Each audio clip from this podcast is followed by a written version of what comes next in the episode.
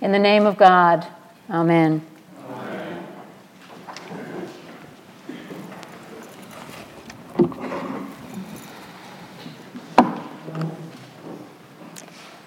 You're familiar with that phrase, to fall from grace?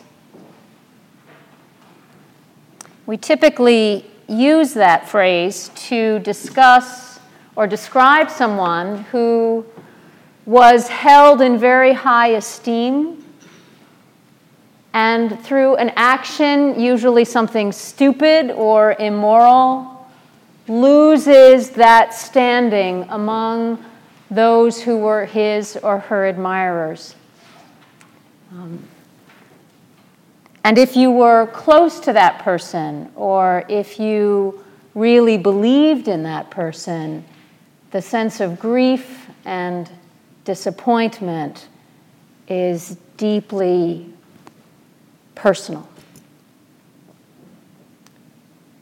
So we could think of um, politicians, sports figures, celebrities, all who at one time or another were on top of the world. And then through the revelation of something that they did or said, we watch them fall from that place of high regard. Closer to home, that experience can be with someone that was especially important to us a teacher, a coach, a mentor of some kind who um, was our inspiration. And yet, when something happened, something said, something done that caused that person to fall from our regard, again, the impact can be, um, can be great indeed. can happen to us too. We can be in a place of admiration or of confidence, um, it, top of our game, and then something happens, something we've done or said. Um, I came across this quote that describes a little description actually of this experience. I'm just going to read it to you uh, because it took my breath away with how accurate it, it seemed. This is the narrator of a novel saying, I used to think that if you fell from grace, it was more likely than not the result of one stupendous error or an unfortunate accident. I hadn't learned that it can happen so gradually you don't lose your stomach or hurt yourself in the landing. You don't necessarily sense the motion.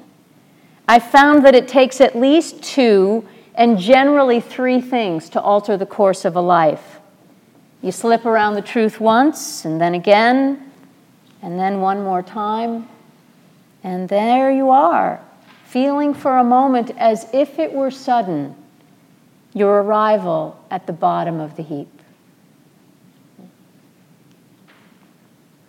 So, my admiration to all of those, those of you who were our readers today, Jesus' last week on this earth. Who among the characters of that story would be on the top of your fall from grace list? Peter, Judas, right? One and two. Now let's start with Judas. The, uh, the accounts about Judas aren't, aren't entirely consistent. Um, one whole thought, a stream of thought about him is that he was a zealot, that is, a revolutionary, and he desperately wanted to free his people from the crushing oppression of the Roman government. And he believed that Jesus was the one, that Jesus was the one to inspire and lead his people to freedom. But Jesus wasn't acting fast enough for Judas, and he wasn't doing the things that he thought a revolutionary leader ought to do. And so, in this line of reasoning, he tries to force Jesus' hand by staging this arrest so that the disciples and all the crowds who followed him into Jerusalem waving their palms would rise up as one in protest and bring down the Romans. So he thought that he was doing a good thing. And uh, in so doing, betrayed his friend. That's one way of understanding Judas. The other is a bit more base, that he simply wanted that money, the 30 pieces of silver.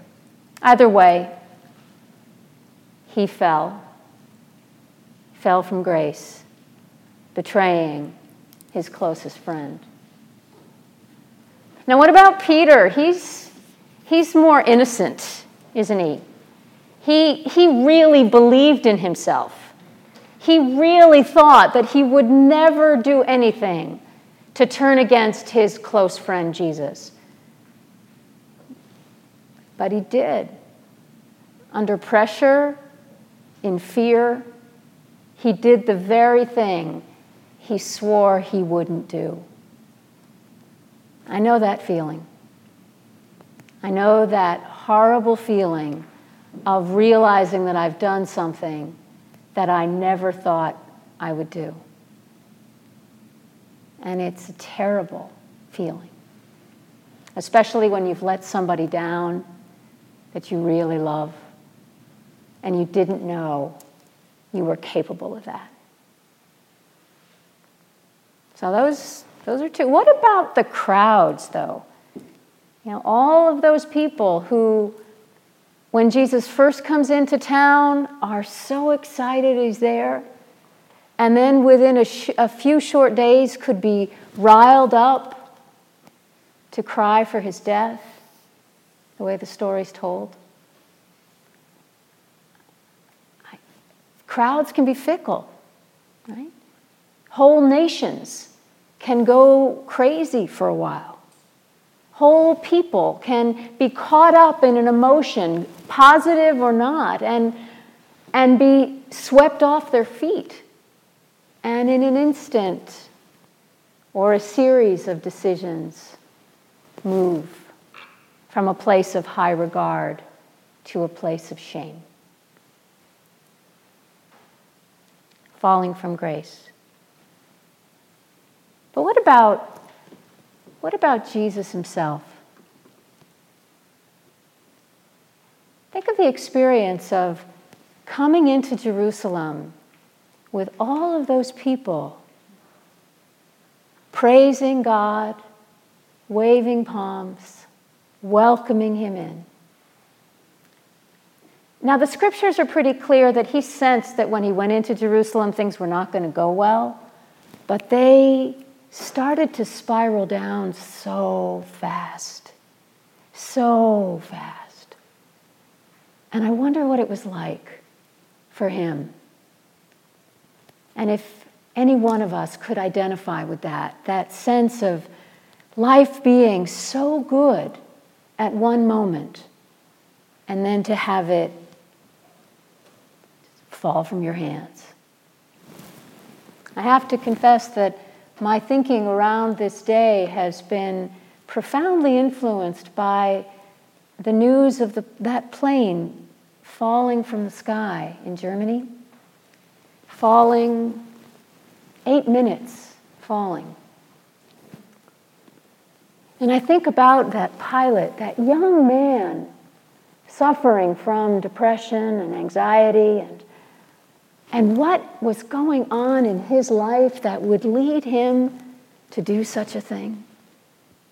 And could you imagine what it was like to be his parents, brought to the scene of the crash with everybody else's families, and then taken aside by the authorities to be told that their son was the one who brought the plane down?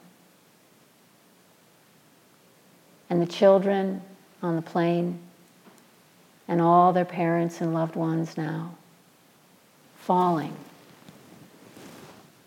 Wasn't their fault.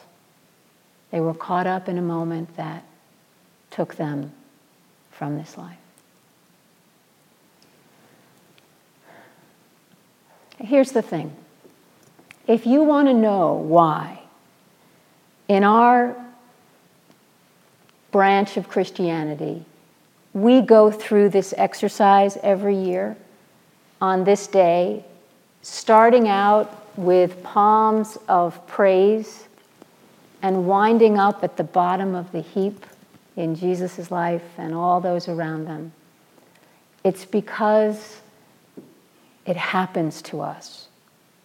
Falling from grace happens to every one of us in any number of configurations. We might be the one who does the stupid thing. We might be the one who thinks we're doing a good thing and actually have it be the worst possible thing we could have done. We might be the ones caught up in the frenzy of an emotion that doesn't belong to us and participate in actions that will later on make us all feel ashamed. We may be the ones caught up in other people's admiration only to lose everything. And we may be the ones caught up in a tragedy beyond our control. All of those things happen in a human life or can happen. And I believe that God, if God could, would spare us from that. But for reasons beyond my understanding, human beings are not spared that suffering. Jesus himself was not spared. And so, what this says to us is two things. When you're there, God knows, and you're not alone. When you're there, when you feel the fall, or when you realize you're at the bottom, God knows, and you're not alone. And if you need to be forgiven, you'll be forgiven. If you need to make peace with what you've done, God is there to help you and me make peace.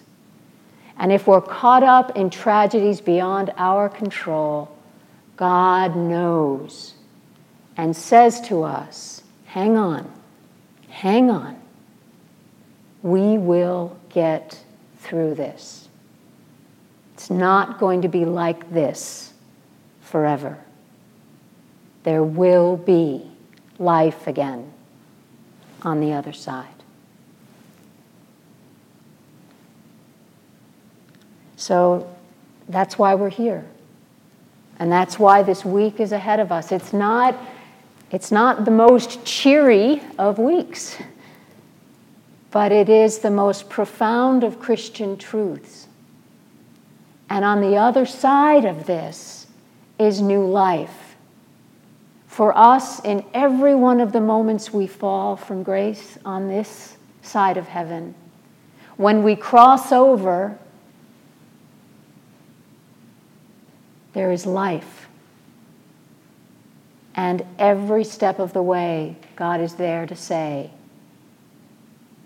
I know, I'm here with you.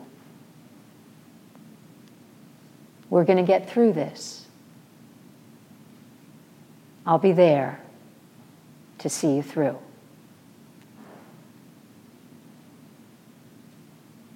Amen.